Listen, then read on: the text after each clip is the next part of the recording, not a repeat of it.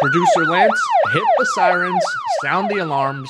This is an emergency episode on the 24 7 Sports Football Recruiting Podcast. We're coming to you right after the announcement that JT Tuimoloau had canceled his official visit to Alabama. It would have been his fifth and final official visit of the month. This is the number one player in the 2021 class. Did not commit during the recruiting process last year, early this year, has not signed, is closing in on a college decision. And what does this tell us? Well, it means that JT has probably seen what he needed to see before making that decision. JT Tuimoloau just took an official visit to Oregon midweek coming fresh off of an official visit to Ohio State. Those two suitors would now look to be probably the biggest contenders as this battle continues. Washington and USC also drew official visits earlier this month, and those Pac 12 schools have been in the mix somewhat. But just reading between the lines, it always seemed like this would be an Ohio State, Oregon, and Alabama battle. Now the Tide are out of this. JT Tuimoloau had already been to Tuscaloosa, but this was going to be Nick Saban's chance and that staff's chance to make a final impression before JT sat down with his family and made a decision. But as it turns out, and as Brandon Huffman reported, JT Tuimoloau is now focusing on those three Pac 12 schools USC, Washington, and Oregon, as well as Ohio State. And the Buckeyes, remember, are the clear favorite in the 24 7 sports crystal ball. They have all six predictions on their side. Now, the confidence levels on those predictions have never been high. It's either been a low confidence level or a medium confidence level. Brandon Huffman has had it on a one from a one to 10 scale for Ohio State. And that is going to be one thing to monitor either this weekend or early next week as the info starts to come out, as JT Tuimoloau sits down with his family and begins to settle on a college choice. If you're the Oregon Ducks, you have to like the fact that he canceled an official visit right after taking an official visit to your campus. Head coach Mario Cristobal and that staff have done a terrific job of recruiting the West Coast in recent years. Just look at Kayvon Thibodeaux, look at Noah Sewell, look at Justin Flowe as some five star defensive prospects. And if you're following the visits and you're a Ducks fan, you have to like the fact that you had the last chance to make an impression. But as Brandon Huffman reported here on this podcast and over at 24 7 Sports, following his official visit to Ohio State, there was a big connection there between the staff and JT Tuimoloau's family. We saw video, we saw photos of the staff lining up outside the Columbus airport all waiting for JT Tuimoloau and his family to arrive in Columbus. They had leis and they made it a huge family atmosphere there. So although USC and Washington drew official visits and appear to be in the picture, this does seem like an Ohio State versus Oregon battle in the final moments. USC has the family connections. A lot of relatives live in the Los Angeles area. Washington, of course, is the hometown program. They've been recruiting JT Tuimoloau for very long, and the Huskies basketball program even offered him a scholarship to play that sport as well. And what does this mean for Alabama? Well, they're just going to have to settle for the number one recruiting class in the country and perhaps the strongest recruiting class in history. Nick Saban and company wanted to add JT Tuimoloau, make him the cherry on top what is already a very star-studded class. But JT Tuimoloau will be headed elsewhere, will now be playing his college ball in the SEC, and we should find out soon where JT Tuimoloau will end up playing his college football. Remember, follow Brandon Huffman at Brandon Huffman. Set those notifications,